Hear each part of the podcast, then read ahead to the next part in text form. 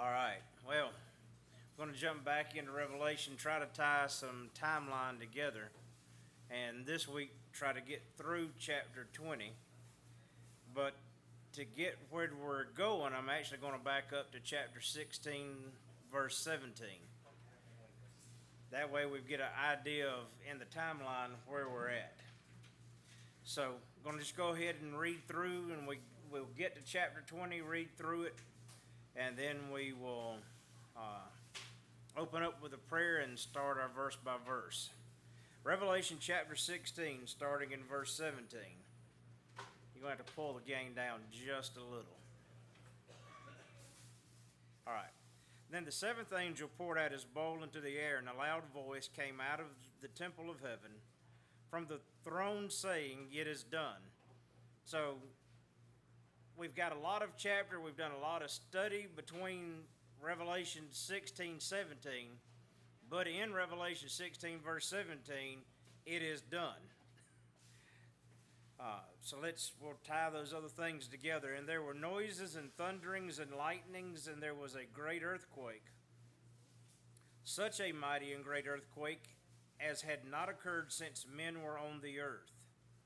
Now the great city was divided into three parts, and the cities of the nations fell. And great Babylon was remembered before God to give her the cup of the wine of the fierceness of his wrath that leads John to write chapter 17 and 18. Uh, remember, part of what we talk about when we talk about Great Babylon is not just a city, it is the religious ideas that started in Babylon with Nimrod, and it is that false religious system that men have followed since just after the flood all the way up until verse 17, it is done. God will be allowing throughout history, future, people who want to believe a lie. He's going to allow people to believe a lie, and that is that great Babylon, that false religious system where essentially man worships man. Verse 20 Then every island fled away, and the mountains were not found, and great hail from heaven fell upon men each hailstone about the weight of a talent. Men blasphemed God because of the plague of the hail, since that plague was exceedingly great. And I find it interesting here, notice the attitude of the people who are left on earth. It becomes important when we get in chapter 20, the attitude of the people who are left on earth. So there is a great plague of hail, so you've got many buses falling on people it's just one way, a visual image of if somebody gets hit with one of these stones, the hailstone, it's not good for them. And the people who are left, instead of, oh God, help, instead of, oh God, help, uh, they blame God and they blaspheme his name. So now, to make the connections, verse 17, it is done.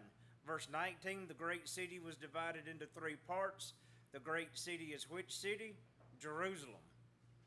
And this whole earthquake that is happening, if you remember the prophecies that says when Jesus would re- will return, the Mount of Olives will be split in half, and he will stand one foot to the east and one foot to the west.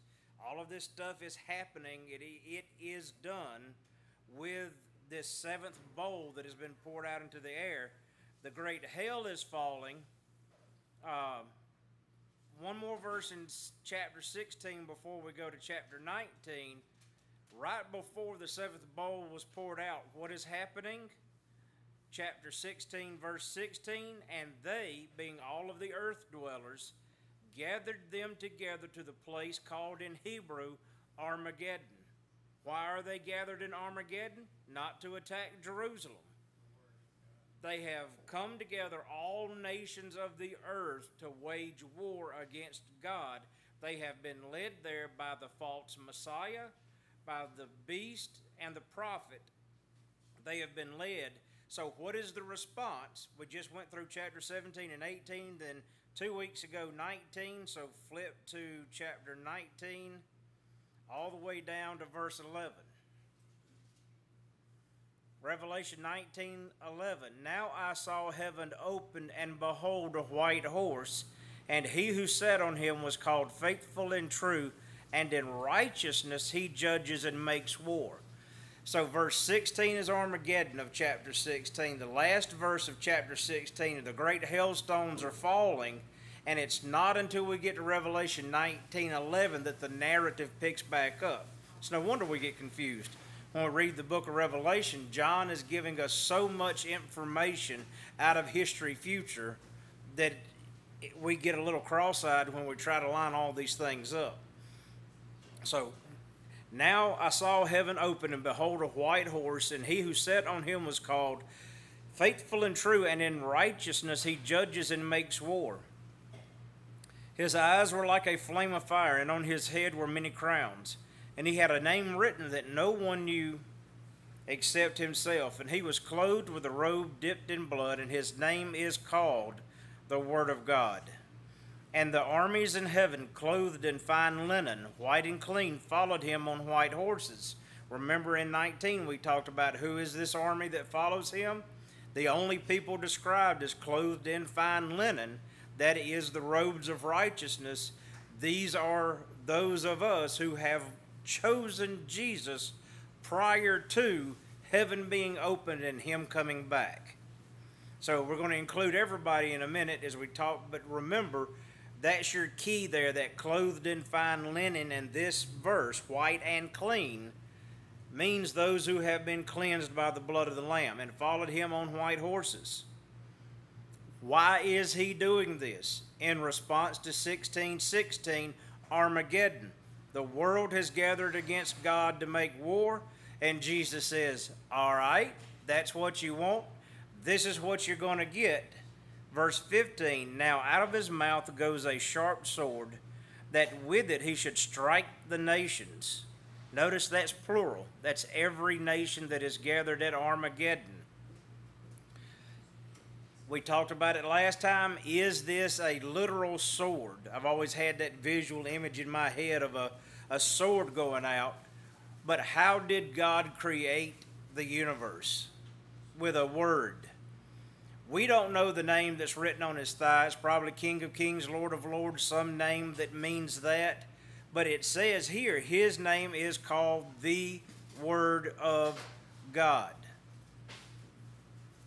And now out of his mouth goes a sharp sword, that with it he should strike the nations and he himself will rule them with a rod of iron. That is setting up chapter 20. He himself treads the winepress of the fierceness and wrath of Almighty God. And he has on his robe and on his thigh a name written King of Kings and Lord of Lords.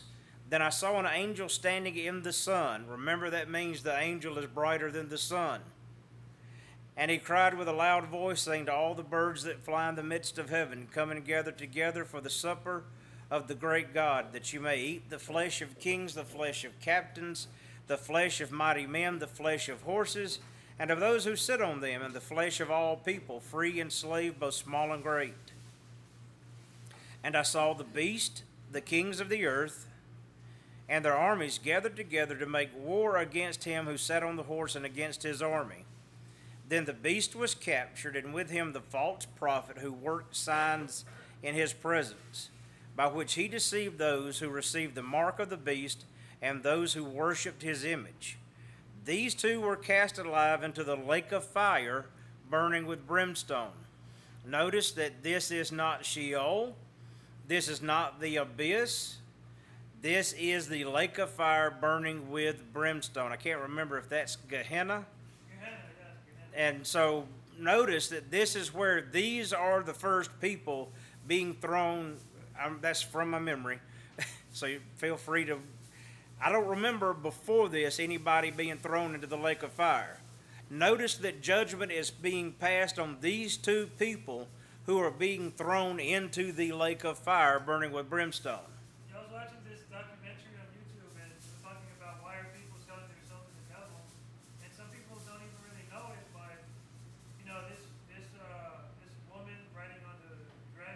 Mm, yes. She's a woman that is sort of uh, a constant presence. She has, if you look into her I want to say seductive. seductive, powerful, and anything that you can imagine. People, you know, we're people. We need to be open to God. We need to be God's vessel. Because if we don't, I'm telling you, any one of us can be used to hurt.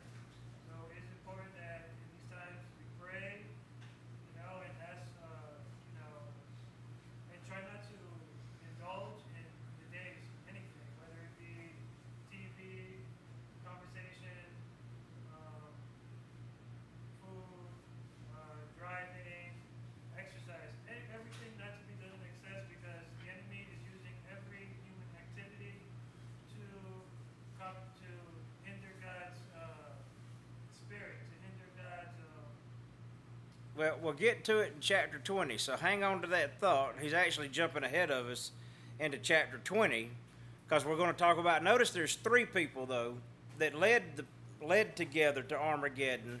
You had the false Messiah, you had the false prophet, and the beast. Two of the three are now here in chapter 19 being cast into the lake of fire.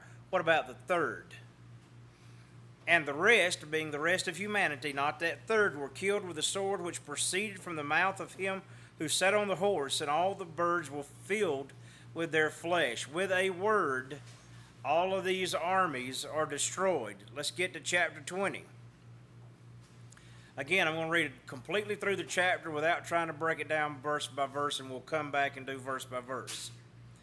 Then I saw an angel coming down from heaven, having the key to the bottomless pit and a great chain in his hand. And he laid hold of the dragon, that serpent of old, who is the devil and Satan, and bound him for a thousand years. He cast him into the bottomless pit, the abyss, Abuso, and shut him up and set a seal on him, so that he should deceive the nations no more till the thousand years were finished. And after these things he must be released for a little while. And I saw thrones, and they sat on them, and judgment was committed to them. Then I saw the souls of those who had been beheaded for their witness to Jesus and for the word of God, who had not worshipped the beast or his image, and had not received his mark on their foreheads or on their hands. And they lived and reigned with Christ for a thousand years. But the rest of the dead did not live again until the thousand years were finished. This is the first resurrection. Blessed and holy is he who has part in the first resurrection. Over such the second death has no power, but they shall be priests of God and of Christ, and shall reign with him a thousand years. Now, when the thousand years have expired, Satan will be released from his prison and will go out to deceive the nations which are in the four corners of the earth, Gog and Magog, to gather them together to battle, whose number is as the sand of the sea. They went up on the breadth of the earth and surrounded the camp of the saints and beloved city, and fire came down from God out of heaven and devoured them. The devil who deceived them was cast into the lake of fire and brimstone, where the beast and the false prophet are. They will be tormented day and night forever and ever. That's kind of like a life sentence plus a day. Uh, then I saw a great white throne and him who sat on it, and from whose face the earth and the heaven fled away, and there was found no place for them.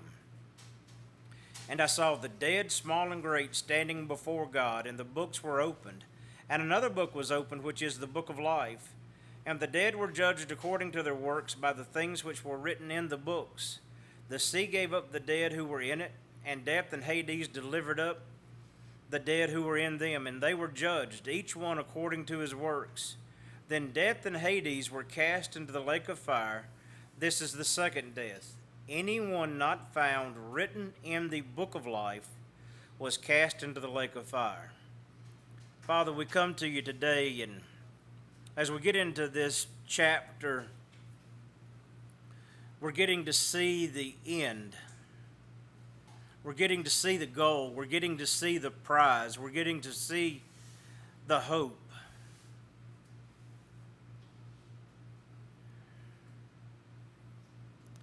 Father, I do indeed pray that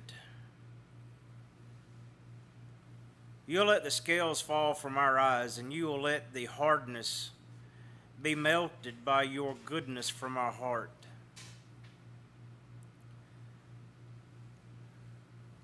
Jesus, I know that right now we couldn't bear the full sight of you riding on your white horse with your robe dipped in blood.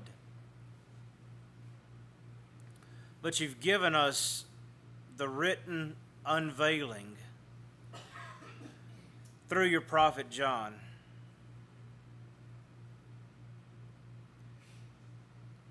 We need to focus on you, Jesus, as victor. Jesus, we focus on you, and the world doesn't mind terrible if we focus on you as the babe in the manger.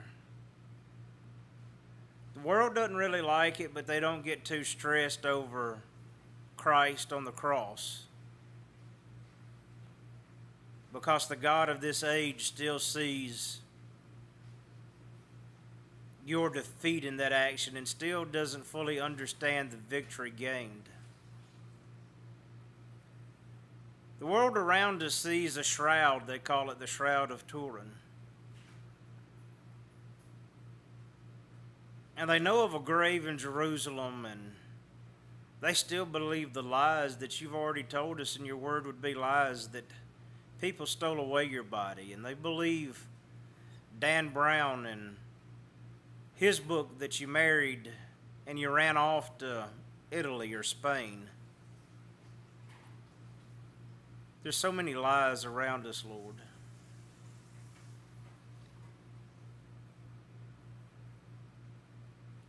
There's rebellion against you in our heart. I don't understand that when we have a picture of you as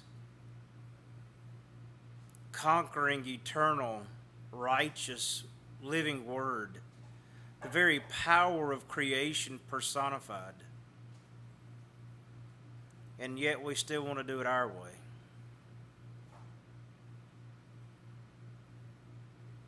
And I'm glad, Father, today to know that I've been in a, a building with a church where so many of us, Father, have said, Not my way, your way, Yahweh. Jesus, you are the only way. You are the truth and the life and the only way to the Father.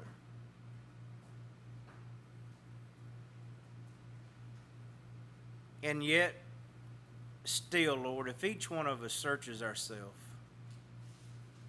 we'll see the time after time that we have still chosen our way over your way.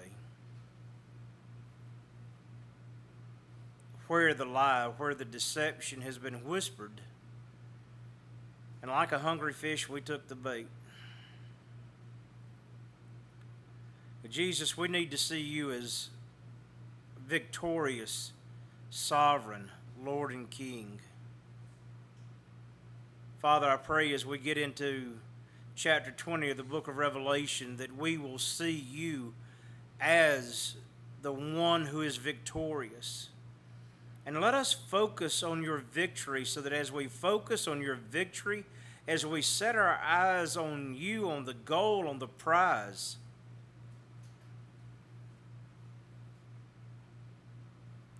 that our eyes will be open to see through the lie, and that we will hold on to the truth because in truth, Jesus, you are giving us everything for life and life abundantly now and life everlasting to come. Let us see through the lie and let us hold on to you and let your unveiling be, Father, that vision that we have as we hear the outcome of our enemy, Father, let us know today that our enemy is guaranteed to be defeated. And we don't have to yield to our enemy, we only have to yield to you. Let your truth, let your life, let your light and your Holy Spirit fill us now, Father, I pray. In the name of Jesus, Lord, I pray. Amen we get back into it in verse 1. Then I saw an angel coming down from heaven, having the key to the bottomless pit, that's the abyss, the abuso, and a great chain is in his hand. Now, I like this, uh, and we don't think about this enough. Uh, one of the commentators had uh, made mention to me, um, and we see in the book of Revelation, how do you know, we see the Apostle John responding to these angels in just fear and overwhelm. And yet, the Apostle Paul tells us in Corinthians that we will judge angels. So, we forget who we are in Jesus Christ. We've already heard a portion of it in chapter 19. We're going to hear more about it. We're part of that army. We're going to hear more about it here in chapter 20.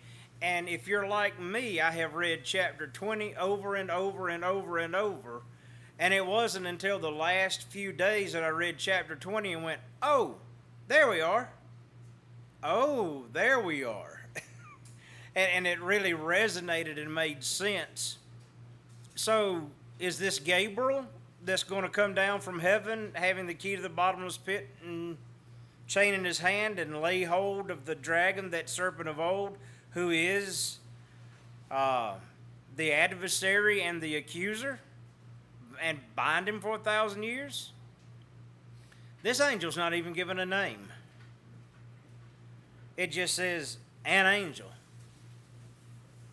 So, where we tend to, and even in church, we tend to give the devil more power than the devil actually has.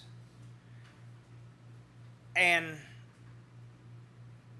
I think the power often lies in the rebellious human heart that follows the deception of the devil even more. And that's what is so, and, and it's told to us there laid hold of the dragon, that serpent of old, who is the devil and Satan. So if there's any question, it gives us to us right there. Who are we talking about? And just as we go into it, I'm flipping over so I can get the Greek. The devil is diabolos, and that comes from accuser, slanderer, a treacherous informer, a traitor. So in Greek, when that word was used, that word was used not as a proper name, but talking about a slanderous, a treacherous informer, a traitor. And it says, and Satan. And I'm looking through here to get an adversary, an opponent, an enemy. So we got dragon, we've got serpent. Why dragon? Why serpent? Thought somebody responded real quickly. How? What was humanity's first sin? You mentioned it earlier this morning, Clay, and I like wanted to cheer because somebody got it. because you was talking about the other thing we fall over and over and over the promise of the false Babylon is that we will be our own gods. Well, who was the first to whisper that lie, who was a liar from the beginning, a murderer from the beginning. The dragon, the serpent, there in the Garden of Eden. Understand when he told Eve that lie, not only did he lie to her, he knew that would spiritually and physically kill her. If you knew that you're going to walk up today to somebody and say something to them that would immediately result in their death, wouldn't you hesitate? The dragon, the serpent, doesn't. Absolutely does not care the consequences of the words that he whispers into the hearts and the minds of people. But we find out that Michael, back in the book of Daniel, remember, was one of those that we're supposed to be reading, the book of Daniel as we try to study the book of Revelations, that, that the uh, Michael was wrestling with the prince of Persia. So was Michael dispatched to get rid of the devil? Uh-uh. An angel is sent to get rid. Why? Why is it so easy to get rid of him now? Because he who is truth has revealed himself to the world the world has seen. And remember, now we live by faith, not by sight. And when the world sees the truth, then the lie has no power. but we've been given the truth. Will we, and I'm talking all to myself too, so you know, uh, will we hold to the truth? How many times do I not hold to the truth? I've been given the truth and just some little imp. Y'all know what I mean when I say a imp, uh, a gremlin. It's just this insignificant little thing walks by and whispers this deceptive lie, and the next thing I know, I'm losing my temper, or I'm, or I'm getting depressed, or I'm whatever. You know, I'm ready to give up all because of a lie. And that is the battle that we fight every day. It's not taking up a sword and swinging like we, we'd love to go ahead and hop on our white horse and grab a sword and go to swinging. Jesus is going to come back and say, It's done. It's done. Enough people are going to die at his word that all of the carrion birds on the earth will have a feast. And we keep believing a lie. And, and that's what, when we get into Revelation, that's what we're talking about. And so the more I've read into it and the more I see it, the more I'm getting encouraged by it. The big thing we've got to remember what is the, the proverb or the parable that Jesus told us will happen when we hear the truth there's going to be all kind of things spring up to try to pull this away from us so we don't concentrate on the truth. The hardest thing that we have to do in this life as disciples is concentrate on the truth. Otherwise, and I, I hey guys, gals and guys, I know I'm going to slip up too. I'm saying this not to say, hey, we're going to do this and all of a sudden we're going to be perfect. No, there is one who is perfect. I'm telling you, when you are imperfect, don't wallow in the mire of your imperfection. Concentrate on Jesus, who is perfection. And we'll get into it because that, to me, the more I'm thinking about it, the more I'm getting excited, the more I am being challenged by the Spirit of God to figure out how, in the busyness of my life, to concentrate on Him who is perfection.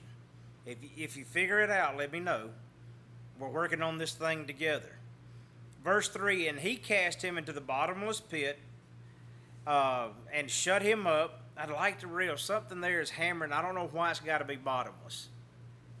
Uh, I guess if there's no bottom to it, you can't hit bottom and jump back up. There's nothing so with it bottomless, I think it conveys that message. There's no way he can crawl out of this pit by himself. And shut him up and set a seal on him so that he should deceive the nations no more. And why couldn't we have just ended it right there?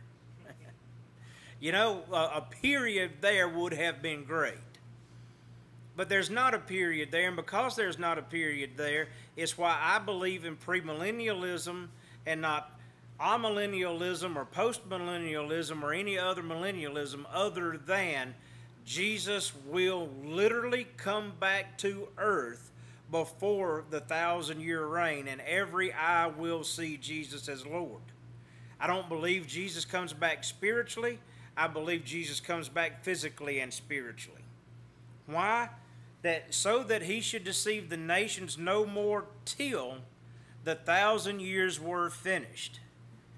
And I like uh, Chuck Missler gives credit to Pastor Chuck Smith of saying if we're living in the millennium, then the angel put too long a chain on the devil. Because the devil's still running rapid in, in the world we see today. In the millennial reign, the deceiver, the accuser, the slanderer, the gossiper. Think about all these things now. He will not be running around to whisper in people's ears. For a thousand years, there will be no lie. It's exciting. We should be. And remember, this book was written to, written to people who were being killed for their faith. And this book was written as a way to encourage them and it should be the book that is encouraging us every day to handle with the things of life. However, But after these things, he must be released for a little while. Let's see, we yeah, we we'll get down later. So John, uh, once again, classical John the Revelator starts a thought and then puts something else in between it. He don't like, man, can't you finish one thought? Nope. This time it's only a few verses, not three chapters, so it's improving. uh, so, but after these things, he must be released for a little while. Verse four. And I saw thrones, and they sat on them, and judgment was committed to them.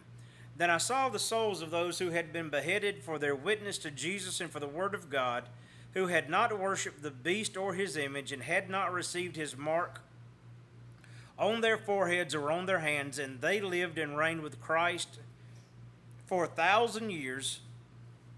But the rest of the dead did not live again until the thousand years were finished. This is the first resurrection. Blessed and holy is he who has part in the first resurrection. Over such the second death has no power, but they shall be priests of God and of Christ, and shall reign with him a thousand years. Yeah, I know, and I've always thought that, but somehow in reading this over and over and over again, I've al- there's always been that nagging little lie. uh, what if you missed the first resurrection? How do you know you're in the first resurrection?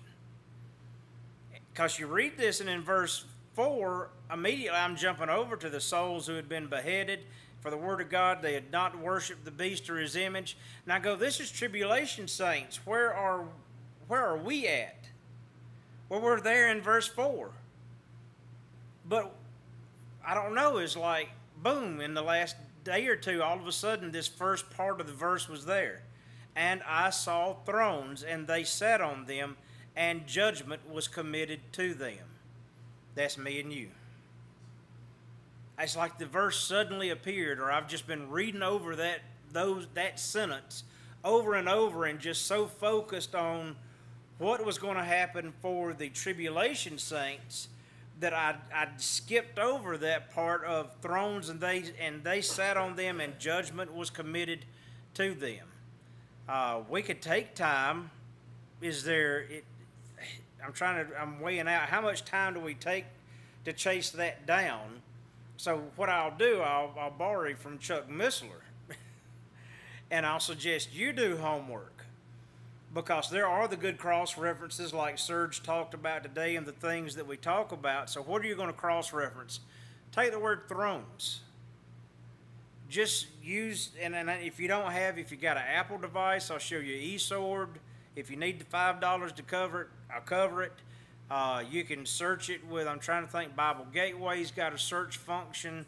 And i am talking king james new american standard search the word thrones and you will find out in fact let me just click and i've got a wonderful reference tool here it's called the ultimate cross reference treasury uh, it used to be the new scripture and thrones, and you go through and see it just pops up. And I've got one to the, I got over a dozen cross references to the word throne, and then when you go to each one, you can start chasing down thrones. Um, I like this one out of Matthew. Uh, let's see. Here we go. So Jesus said to the, this is Matthew 19 28. So Jesus said to them, Assuredly I say to you that in the regeneration, when the Son of Man sits on the throne of his glory, you who have followed me will also sit on 12 thrones judging the 12 tribes of Israel. We know that Jesus was speaking to his the 12 apostles. But know that in the 12 apostles they represent all of the church. Uh, we get over to 1 Corinthians. This is where it says, 1 Corinthians 6 2. Do you not know that the saints will judge the world? Now, that kind of removes all the ambiguity, doesn't it? Do you not know that the saints will judge the world? And if the world will be judged by you, are you unworthy to judge the smallest matters? Verse 3 Do you not know that we shall judge angels? How much more things that pertain to this life? and we go back to, uh, I mean, we missed it, Revelation 2, when he's talking to, I'm trying to think of which church this was in Revelation 2.13. He says, I know your works and where you dwell, where Satan's throne is, and you hold fast to my name, and did not deny my faith even in the days when Antipas, my faithful martyr, was killed among you. And then he goes on, and he who, this is verse 26 of chapter 2, and he who overcomes and keeps my works until the end, to him I will give power over the nations. Listen to verse 27. He shall rule them with a rod of iron. They shall be dashed to pieces like the potter's vessels, as I also have received from my Father. Did somebody else just make that connection down at a deep level like I just did? We know with a, without a doubt that Jesus is going to rule the nations with a rod of iron. And Jesus is turning around and saying, If you will overcome this life by trusting in me, I am going to share that power and authority with you. That fulfills the part that we're co-heirs. with him. Absolutely. Because everything he inherits, he inherits authority to judge, and we also share in that wisdom. We are co heirs, co rulers with Jesus Christ. We so often minimize the promise that we have been given and we forget about it. And we and it is so easy Revelation 3:21 to him who overcomes I will grant to sit with me on my throne as I also overcame and sat down with my father on his throne. All right. So with that, because we have the enemies are made his footstool, then that same footstool we will rest our feet on also. If we're sharing the same throne with him, It and sound- sitting with him. And so I don't I can't visually explain that. But but in that metaphor, we will share that authority in the millennial reign. In verse four, when it says, "And I saw thrones, and they sat on them, and judgment was committed to them." That's the Father, that's the Son, that's the apostles, and that's all of the saints of Jesus Christ who have believed in His name and been washed by His blood. So here's that one little sentence that is so pregnant that tells us where we're going to be for a thousand years. And we'll get to the end of the book too, and we're going to talk about New Jerusalem and those who have the right to go in and out of New Jerusalem. And we're going to find out that we are there, that we are in that millennial reign with Him. And, and the rest of that chapter goes on to talk about those who were martyrs in the tribulation. And they lived and reigned with Christ for a thousand years. Uh, a lot of people, there's two big things that come up over and over. One, people come up with the idea that hell is going to be a party. I've already spoken, I'll speak again on why that absolutely is not the case.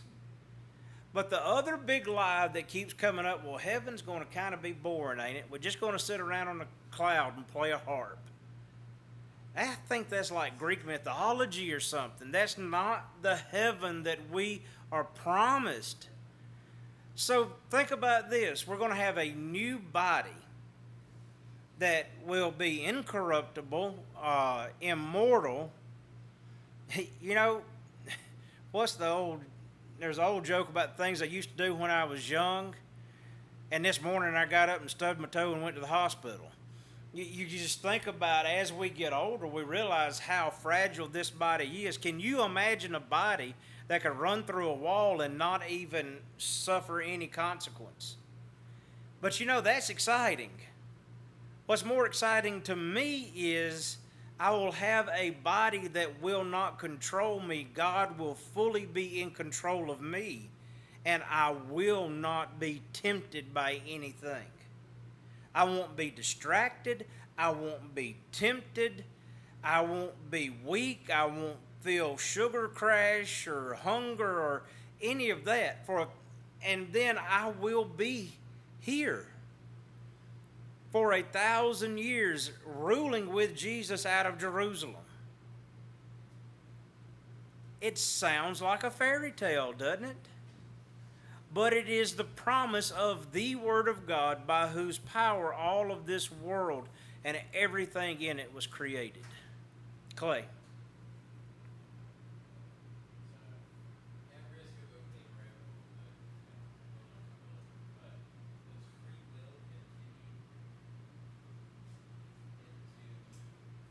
I have researched it some because I've come across that question. So Clay asked, Will free will continue then if we are incorruptible, if we can't be tempted?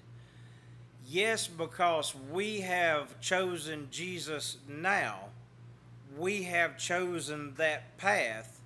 And I know people think free will means that you then must be tempted to sin.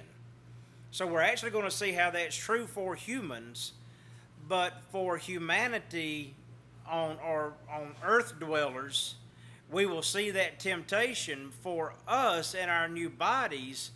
We will see how we have overcome and made that choice to be in a place where we can't be tempted. So we've made that choice now. If you want to be tempted, don't choose Jesus. I, and I know it sounds like an oversimplification, but if you want to get to a place where you will never be tempted to violate God's will, make that choice now. And that's what we're going to see in a thousand years. Free will will, will be in existence for all of these earth dwellers who live here on the earth. So that's where we get to verse 5. But the rest of the dead did not live again until the thousand years were finished. This is the first resurrection. So he blends the two things together. I wish he had put the first re- that that at the end of verse 4 and then put the but after this is the first resurrection. It's confusing. Maybe Greek grammar is different enough it wouldn't have been as confusing in Greek grammar.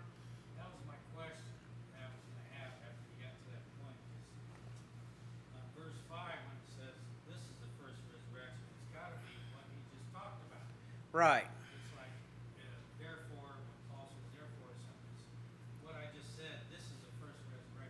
Yeah. Instead of saying, after what I say, after this, is coming first. And I'm just looking I'm not well I'm not I'm not good enough in Greek to understand, but looking at it at the Apostolic Bible Polyglot, uh, it finishes verse 4 with a period, then starts verse 5 with an and, which is a conjunction. So basically, and, the, that starting at and is kind of like an insert, it's a parenthesis, and the rest of the dead did not live until and the rest of the dead did not live until should be fulfilled the thousand years. Semicolon. This is the resurrection first. He inserted a thought in between what he was thinking. It's confusing to us in English because an English teacher would have really, what are they? It's, it's like a run on sentence almost. They would have, Clay, you had a thought about this. Ah. So why did he say the rest of the dead did not live again until a thousand years? This is the first resurrection. So yeah, I flipped over to the. Uh, see, it looks like he's saying, "But the rest of the dead live not again until the thousand years were finished." This is the first resurrection. But this is the first resurrection is not referring to the sentence before it. It's referring to the sentence before that. And when I go to the easy to read version, which is a little bit of a commentary, they actually put in, I don't think you have it there. I wish in the easy to read version, it has actually got parentheses around the section that says, the rest of the dead did not live again until the thousand years were ended. So he, right in the middle of this thought, he said, but the rest of the dead won't live again until this thousand years is finished. So if you take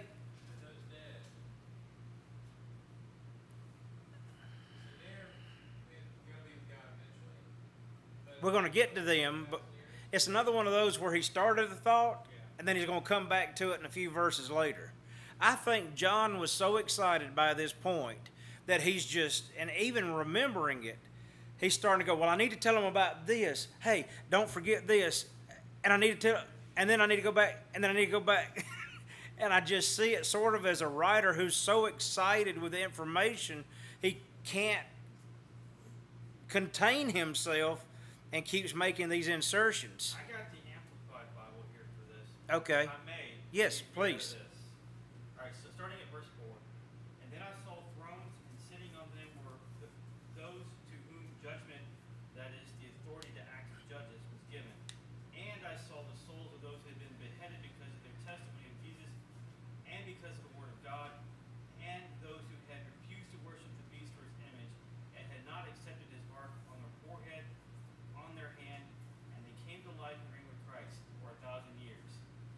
rest of the dead, the non-believers, it has that in Yep. parentheses, I mean, in brackets, did not come to life again until the thousand years were completed. This is the first resurrection.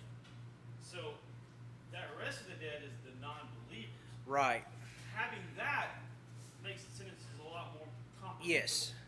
And that's one of the things I was going to bring up when we do read it, and what it, whichever version, as we read that, the clue there when it said the rest of the dead is the clue that we're talking about unbelievers.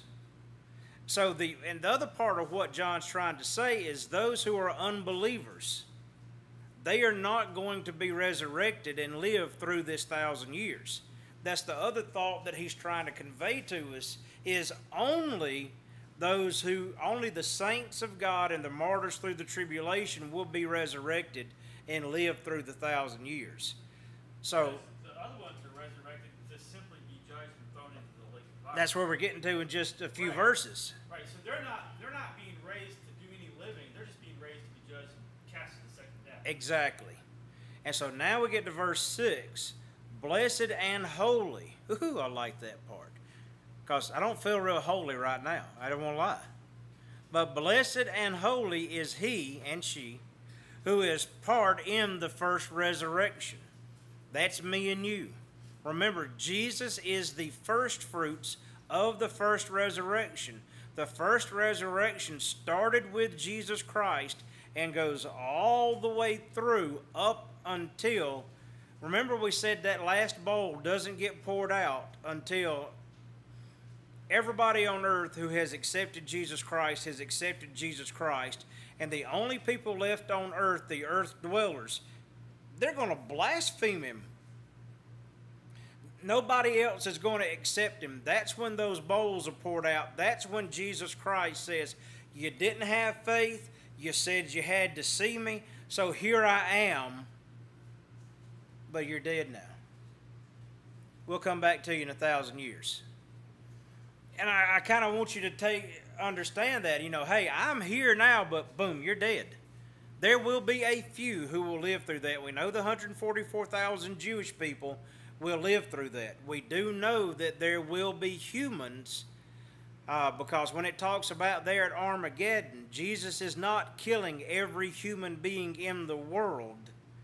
It is the armies gathered at Armageddon. Explicitly made war against him. Yes. So there will be people who are non believers. There will be a handful of people, along with the Jewish people who are protected. Remember, they've been protected down in Petra and the 144. So you got these, you got the Jews who have been protected and the few Gentiles who were protected, and they will go into this thousand year period, and that is who Jesus and we will be ruling and reigning over for a thousand years. I saw a hand go up.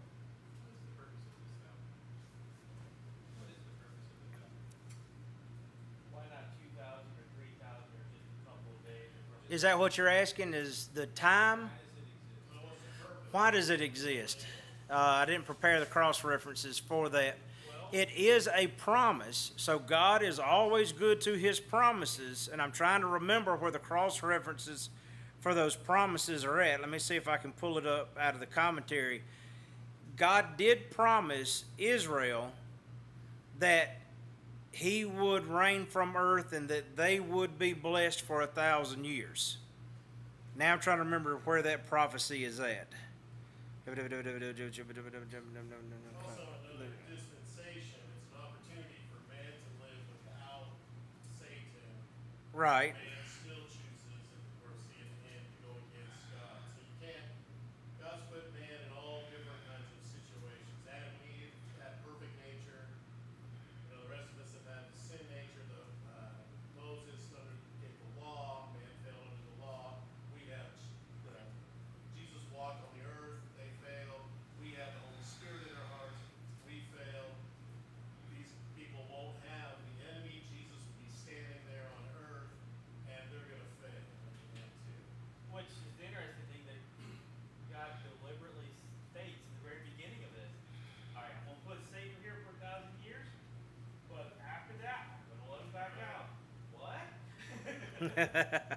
and we're going to see the purpose of that in a second. that Satan is a tool used by God for his purpose.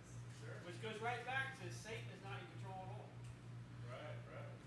So in the, so at the judgment, you can't say, well, but God, it's because of Satan, that's why I vote. I don't say, well, we did that for a thousand years and yeah. And it's people covering agree, all of that's the not- art, all of the potential arguments. Yeah, yeah, all different scenarios, so put mankind in I'll all throw it different through. scenarios, yeah. And it kinda takes that, takes that options out. So we get back to, do, do, do, you'd have to go back into Isaiah and Jeremiah. Uh, and you, it's a, it's a worthwhile study to figure out the millennium or the millennial reign.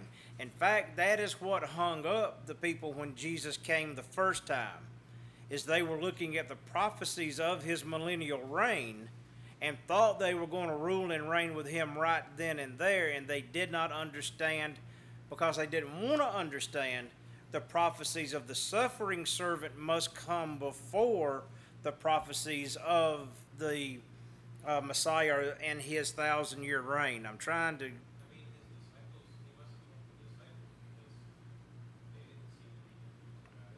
Oh, yes, they were. Because remember, that was the whole thing that James and John went and got Mama. Mama, we need you to talk to Jesus because we want to sit on his right hand and his left hand when he's ruling and reigning. And they got Mama to come up to talk to Jesus. That's why Peter drew his sword. He was ready to fight for the kingdom. He was ready to And it, so that is a critical thing that you must realize. Peter drew his sword to fight for the millennial reign of Jesus Christ. And Jesus said, Nope, not now, Peter. That's why Judas rejected him, and that's why Peter rejected him. The difference is Judas did not repent, he took his own life. Peter waited around and repented. But both of them, all the disciples, so really, and I, I picked all of this up, and I'm sorry I'm going blank on where to find all of these prophecies of the millennium. But when I went through the book of Matthew over a three and a half year period teaching it, it became so real that it was the millennial reign that the disciples were looking for, and that's why they were utterly confused until the day, essentially the day of Pentecost. And they went, oh, now it's all clear. and it, He did, he told him he was gonna die. Yeah. It- I mean, it's one of those things where, and if you go through, really, it is Isaiah and Ezekiel. If you go get into those prophets, and you will hear that promise over and over again. I was trying to, uh, again, Matthew 25, and if we went over to Matthew 25, 31 through 46, uh, we, it's, it's a big section there, and oh, ah, why did you do that? I hate when it does that. That's the only thing I don't like about using eSword is Guzik's commentary, which has got good stuff. Did I just switch chapters? On a second. Yep, it switched chapters on me. Don't switch chapter. He's got a whole article here. Here we go. All right. Some of what we know of the millennium from other passages of Scripture. Thank you, David Guzik. Uh, during the millennium, Israel will be the superpower of the world. It will be the leading nation in all the earth. And the center of Israel will be the mountain of the Lord's house, the Temple Mount, which will be the capital of the government of the Messiah. All nations shall flow to the capital of the government of Jesus. And he's quoting Isaiah 2 1 through 3. And then he's quoting Ezekiel 17 20 through, 22 through 24. What was the question? Yes, Mount Mount Zion.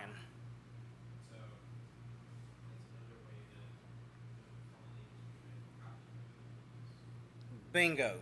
They always wanted to be worshipped in the high places because they were trying to imitate the authority of God.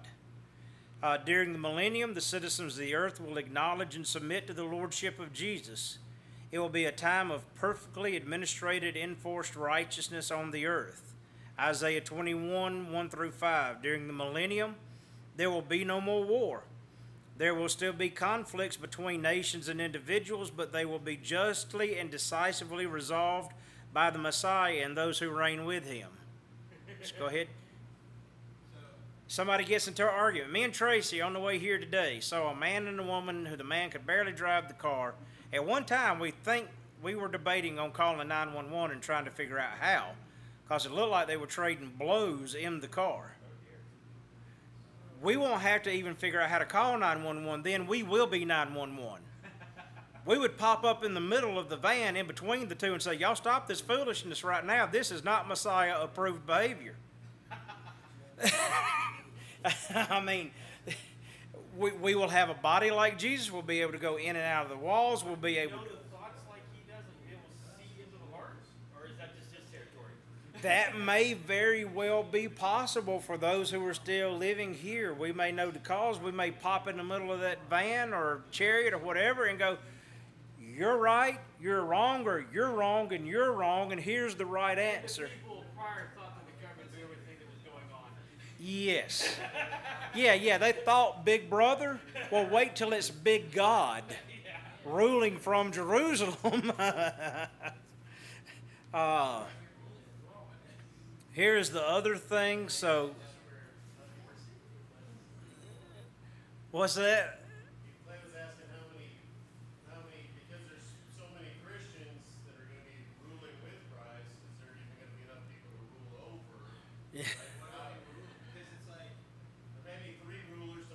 Right, and there may very well be. but of now,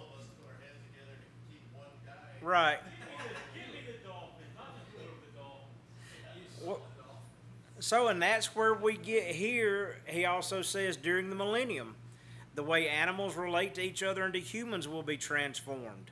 A little child will be safe and able to lead a wolf or a leopard or a young lion or a bear. I know that's out of Isaiah. Yes, even the danger of predators like cobras and vipers will be gone. In Genesis 9 2 through 3, the Lord gave Noah and all my, mankind after him the permission to eat meat. At the same time, the Lord put the dread of man and animals so they would not be effortless prey for humans. Now, in the reign of the Messiah, that is reversed. For this reason, many think that in the reign of the Messiah, the millennium, humans will return to being vegetarians, as it seems they were before Genesis 9 2 through 3. And that he's uh, Isaiah 11 6 through 9. The wolf shall also dwell with the lamb, the leopard shall, shall lie down with the young goat, the calf and the young lion and the fatling together, and a little child shall lead them. One of my favorite, uh, what is, which one is that? Peace in the Valley? And I love that second verse where it's got, it's out of this uh, verse. So, what about the lion, right? So, we're not going to eat meat. The cow and the bear shall graze. Their young ones shall lie down together, and the lion shall eat straw like the ox. There is such a radical change that not even the animals will be eating each other. the nursing child shall play by the cobra's hole, and the weaned child shall put his hand in the viper's den. They shall not hurt nor destroy in all my holy mountain, for the earth shall be full of the knowledge of the Lord as the waters cover the sea. Uh, during, the millennium, during the millennium, King David will have a prominent place in the millennial earth, ruling over Israel. I believe that is Jesus, who is the son of David.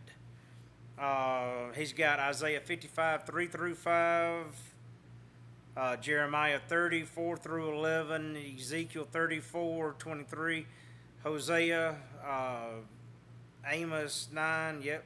Uh, that's where I'm, so there's a bunch of, I'm not even all the way through what David Guzik has about this. It is a huge topic worth studying, but I encourage you to think about this thousand years every time you read the Old Testament. Just like we look for Jesus Christ when we read the Old Testament, be looking for the promise that God has given when we read the Old Testament to us and understand that when he makes that promise to Israel that for a thousand years they're the superpower on earth, well, we will be judging and ruling over the earth's superpower then. Yes. Yeah, we'll be, if we are, so if we die before then, when the last trump shall sound, not the trump of Revelation, that's a whole different reference to like a victory trumpet at the end of a war. The dead in Christ shall rise, and and so we got ah, man, I've lost the verse. The dead in Christ in in a moment in a twinkling of the eye, of the dead in Christ shall rise, and we shall and we shall rise up into the air to meet them, and we shall be transformed in the twinkling of an eye. Which is I've always thought that was, but in everybody's just milliseconds. Now we can kind of sort of get an idea of a measurement. It's a, a I've heard of what a sixth of a second is the twinkling of an eye. So in that moment, this body will die and be transformed and resurrected into a body that is incorruptible and immortal. It's just awesome. I'm ready. I just hope that it will be this body will be on a diet when it's transformed. I'm just I really do. yeah, it will. Well, so and, and then we'll get into some more there. Even then, I mean, Jesus was able to eat fish and honeycomb, so we know that we will be able to eat, but we won't have to eat because our source of energy won't be the food we take. Our source of energy will be getting close to the source.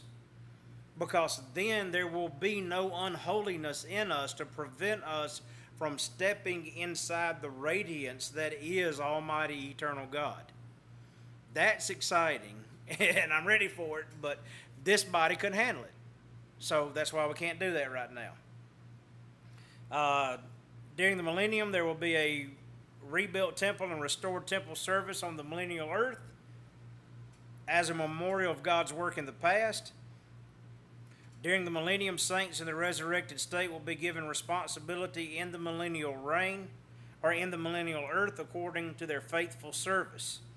So that's where you've got that parable of uh, the parable of the talents. So the one that had five was given five more. The one that had one was ten. Got ten minas. You very little. I'll give you have authority over ten cities. Master, your mina has earned five minas. He said, You'll have. Now the other said, Here is your mina. I put it away for you in a handkerchief. Uh uh You didn't have saving faith if you're going to hide what I've given you and not use it for the kingdom. If you won't use what you have now for the kingdom of God, you need to check your faith. I mean, one of the things that scares me more than anything else, a sinner knows that they're a sinner. But there are frozen chosen that fill church pews who have never come to a saving faith and they think they're in the kingdom, but they're not. And so let me tell you, you don't have to be fooled like that. There's a real easy check. Are you willing to use whatever ability you have to serve the kingdom of God? For some of us, it's teaching. For some of us, it's singing.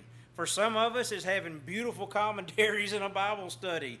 For some of us, it's serving food. It's there's all manners. It's Sam, you've been working with the pastor the past week doing for. Jesus says, if anyone will give a cup of cold water to the least of these, they shall not lose their reward. Well, how can you refuse to do anything for the kingdom of God and think that He's going to make you a ruler over 10 cities? Sorry, I'm meddling. I'll go back to. that's what I mean by it's uncomfortable. I get it. Uh, but it needs to be said and it needs to be heard because there are people that are fooling themselves, but there's a real easy way for them not to be fooled.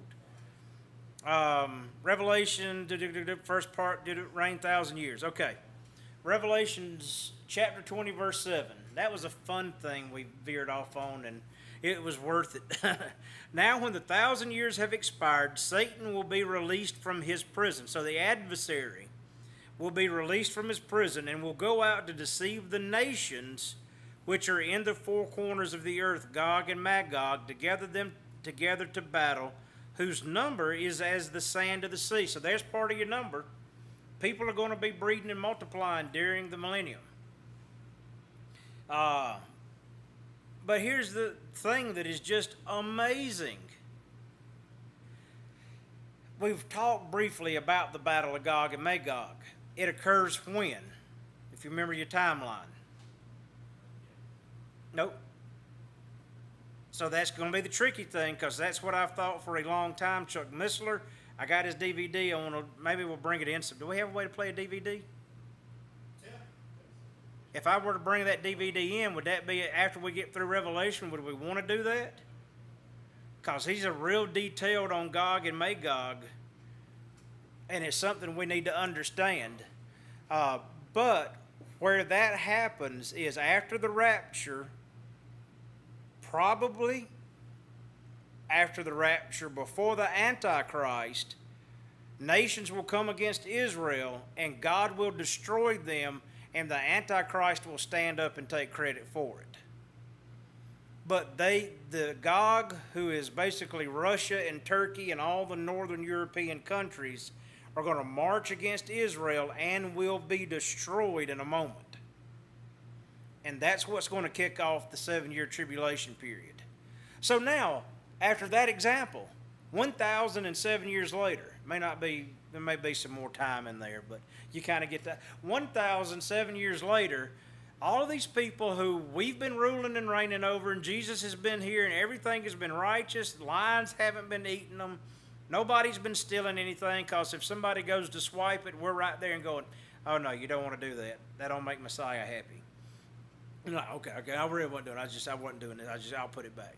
Yeah, you know, and um, so we'll be there for a thousand years of this. Life on earth will be as absolutely perfect as life on earth can be. So think Garden of Eden for a thousand years. At the end of a thousand years, with all of these number of the sands of the sea, Gentiles, Israel's been the ruling superpower. The adversary's let out, and within just a moment or two of him being let out, he's gathering armies again to fight against God. First of all, how stupid you got to be. You done tried this. How many times now? Twice, at least? Let's just give him benefit of the doubt. Say twice. First time, The only reason you're out is because you were let out. Exactly. so, first time you tried gathering angels, how did that work out? It didn't. Second time you tried gathering all humanity, and Jesus came back on his horse and he said, Mm-mm. And that was it. And you were put in the abyss for a thousand years. I, and evidently, one of the commentators said, evidently, remember the demons were demons were scared of the abyss because they begged Jesus, let us go into that herd of swine and do not cast us into the abyss. I got kind of sort of got my idea why. After a thousand years of that, dude is out again and he's gathering an army to fight God again. And that's why it says like Gog and Magog. God was like, gang, I'm going to protect Jerusalem. It's done. However, there goes that free will thing again. For a thousand years, humanity has lived essentially in the Garden of Eden. If any one of us has ever said, I would have done what Adam or Eve did, right here is proof that yes, you would. If you lived a thousand years directly under the rule of God with no sin, with no sickness, I mean, very, very, very little. Because it said if a person dies before, was it 100 years? It'll be thought of great tragedy in this millennial reign. Now, the people will have a sin nature.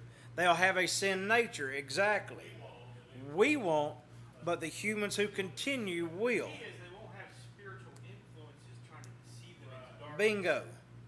Un- have their own For a thousand years they won't have it. Right. We were just saying like four seconds ago that I think we attribute most of this to our Sunday training, which was so. There you go. All it took was a little bit when God gave his creatures free will. All it took was the slightest little hint for us to rebel against him. so that's what's going to happen at a thousand years. They're going to have the, that little hint again. They're going to go, yep, we're tired of this Jesus Christ dude telling me what to do. If I want to steal a candy bar, I'll steal a candy bar. How dare him tell me I can't take what I want when I want it? And so it's that idea, that attitude that is going to lead this whole nation. Verse 9 they went up on the breadth of the earth, not just Armageddon. They went up on the breadth of the earth and surrounded the camp of the saints in the beloved city. So what's God going to do now? Is God worried?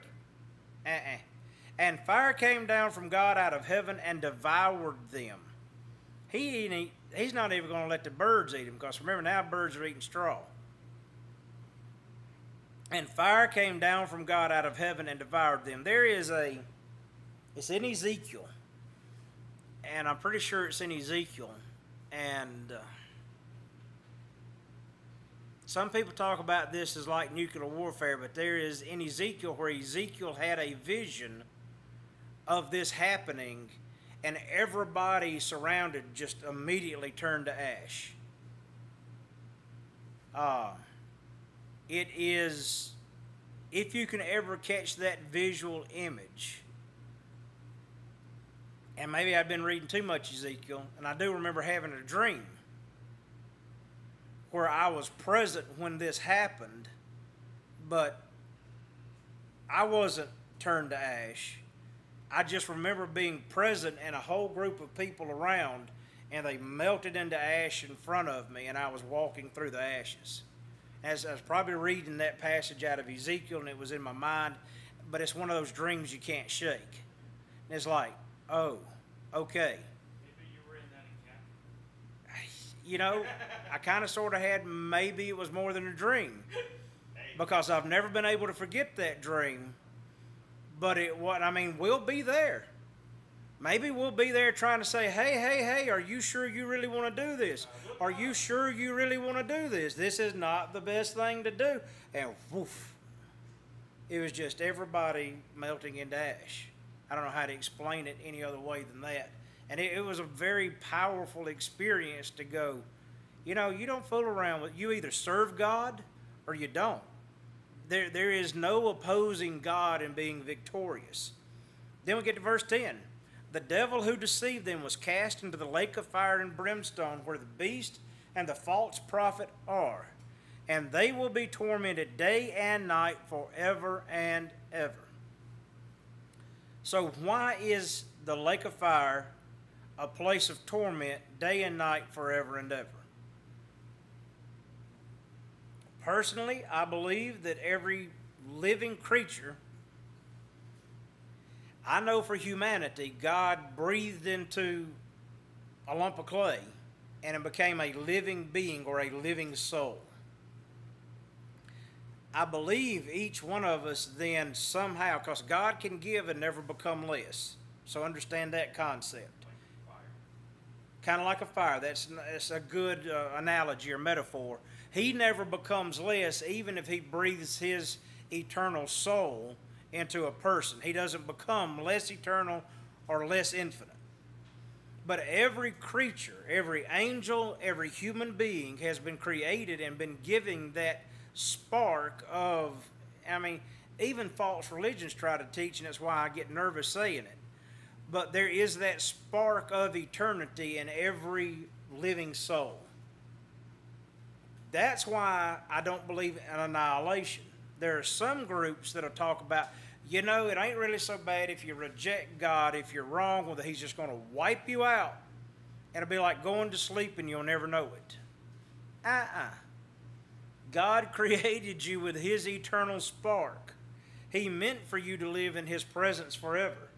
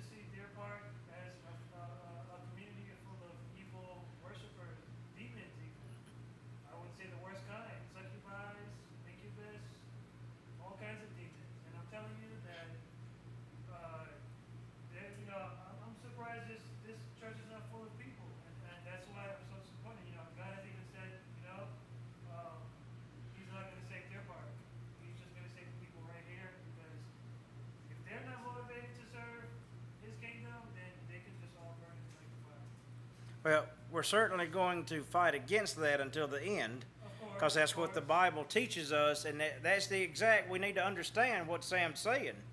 There is a whole community that is being deceived and lied to and buying into the lie. And how do you fight that deception? You don't fight fire with fire. It's the goodness of the Lord that leads people to repentance. And that's what we need to be sharing with is the goodness of the Lord. The goodness is you don't have to be burnt by this fire. You can be clothed in the righteousness of Jesus Christ. Clay, you had a you were saying, they're asking what the lake of fire is for, quarantine for a what now? Quarantine for evil.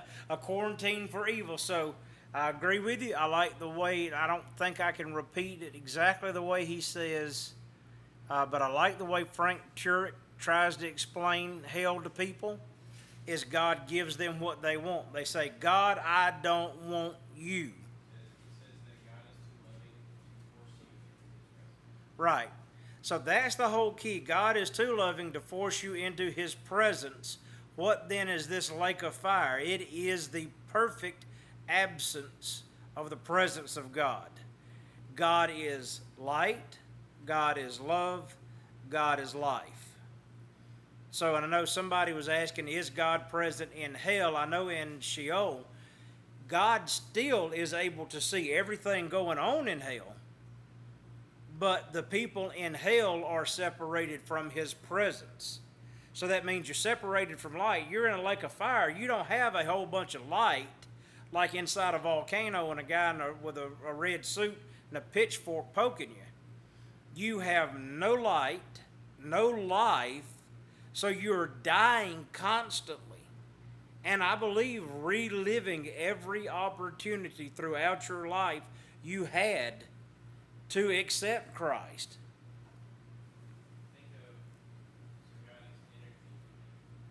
Yes. Favorite song by Skillet, by the way. all, if you take away all of that, you're left with yes, that kind of sounds like a bottomless pit. well, if, but if you, like for example, if you don't have a suit and you're in space, you freeze to death almost immediately. Well, I mean, all the air something, but uh, extreme cold will burn you yes. like dry ice, but it doesn't consume you because it's not fire. And there you have, and I honestly, I have for years believed.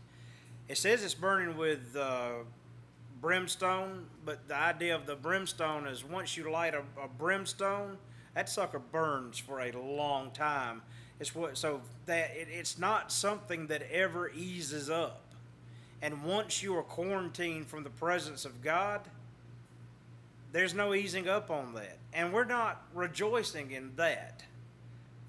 We're rejoicing that Jesus has made a way for people not to have to go undergo that.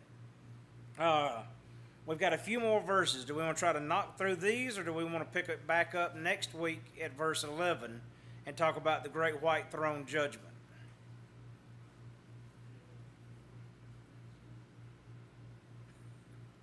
All right. I think, people are hesitant, think we'll pick up next week at verse 11 and talk about the great white throne judgment. For me now, it's really simple, but I've been doing a lot of studying.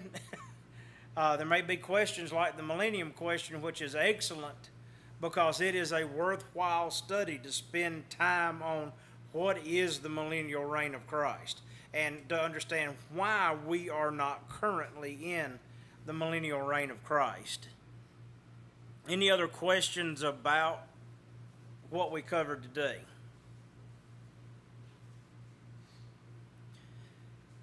We went through, I was thinking it was chapter 17. Did we ever, were we able to answer your question somewhere in there?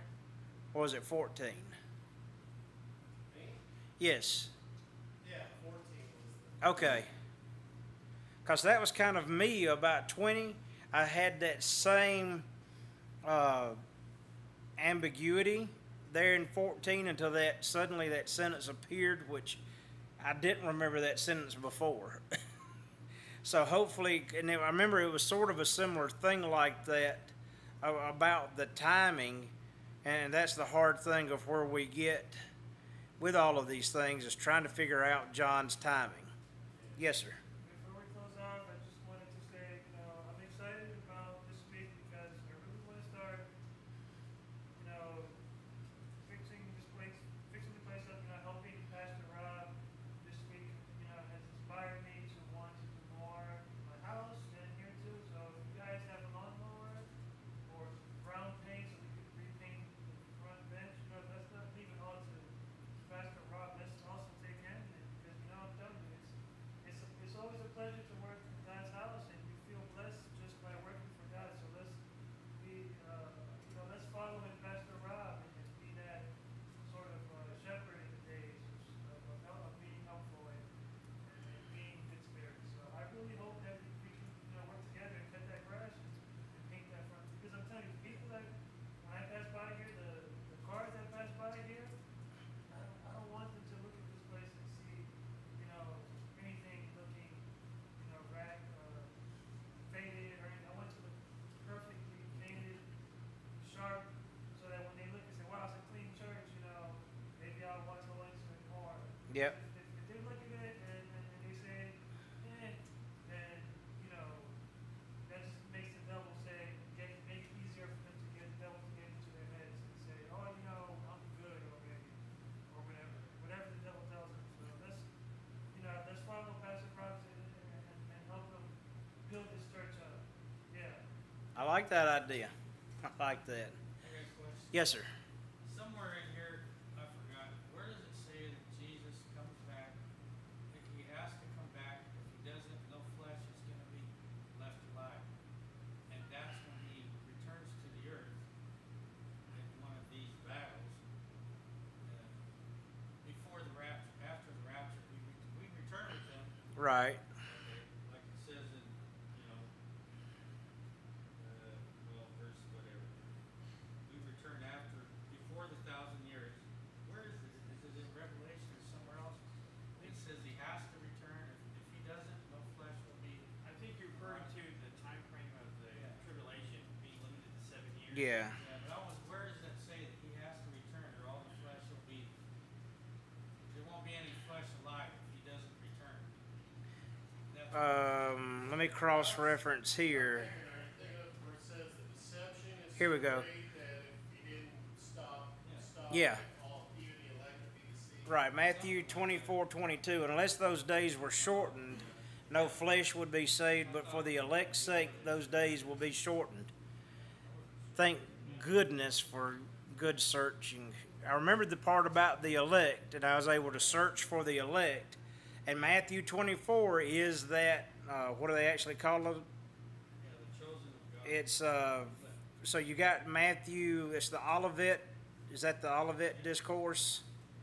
So that that is one of those very very important chapters to read through, because in it he is he is telling uh, basically what in Revelation, and it brings it all together. I was just thinking about that, I just, I think it's probably not a revelation, I was looking all over.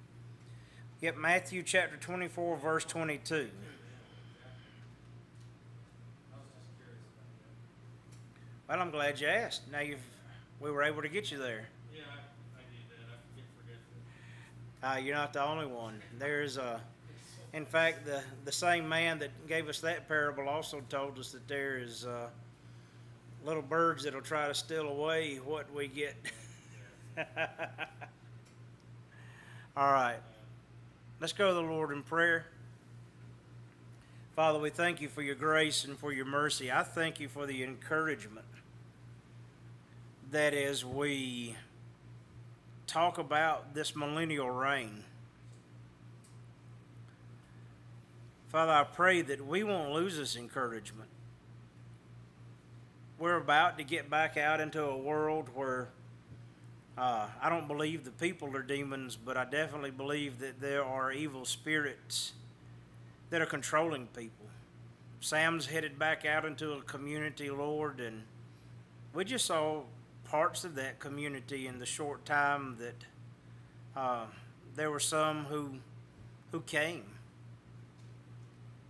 So, Father, we can't imagine the things that are being seen, and I pray that you will equip and anoint Sam to be your faithful witness in that community. Father, give him the power to speak your truth and love and to be a shining light in a community that is filled with darkness.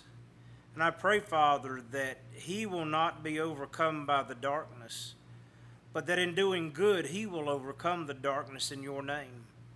And Father, that's the same for all of us. Uh, I won't lie. And I've got to confess that I get nervous about getting in the car and losing my witness for you. And somehow, God, I have got to keep that perspective that uh, there's spiritual forces at work and play. They know where my goat's tied and they're trying to get the goat. And I let them. There's coming a day and a time, Lord, where I won't ever have to worry about that. And I don't need to start judging now. And that would relieve a whole lot, and there'd be a lot more peace. That'd make my wife even happy. Father, it's got to be us focusing on you, Jesus Christ. As good as the food is that has been provided every Sunday, we still get hungry again after we eat the food. There is a day, the wedding feast of the Lamb, where there at your banquet table we will eat from a table where the food never ends and where we'll never be hungry again. Kind of hurts my head to think of it now. You've promised us, and I go back to that, and it was in my devotional. That's what we're talking about as we look into the millennial reign, that you have promised to give us life and life more abundantly. That little imp, whose only power is his ability to lie and to deceive, he deceives us out of our joy in you so often, Jesus. Because he knows how to make those lies tasty and that deception alluring. Jesus, I pray, as we're studying you, as we are studying your truth, let your truth prevail in our minds, in our hearts. I pray that you continue by your Holy Spirit to change our heart so that we will to do your will and that my will would never be separate from yours. I know the day is coming. I look forward to that day. So, Father, every time that I have a battle now, and I'm praying this not just for me, but for everyone, every time I have a battle now to do your will, let me remember that there is a day coming when I will be glad to do your will because your will and my will will be perfectly aligned to your way. That ought to make it easier to yield now and be obedient to you. So, Father, send us out from this place empowered with your fire that is passionate and burning with your goodness and with your light and a willingness, Father, to tell this world about your way that is the best way, and that is the way of Jesus Christ. Father, let us begin to live in the millennial reign, your reign, as you reign in our hearts now. In the name of Jesus Christ, Father, I pray.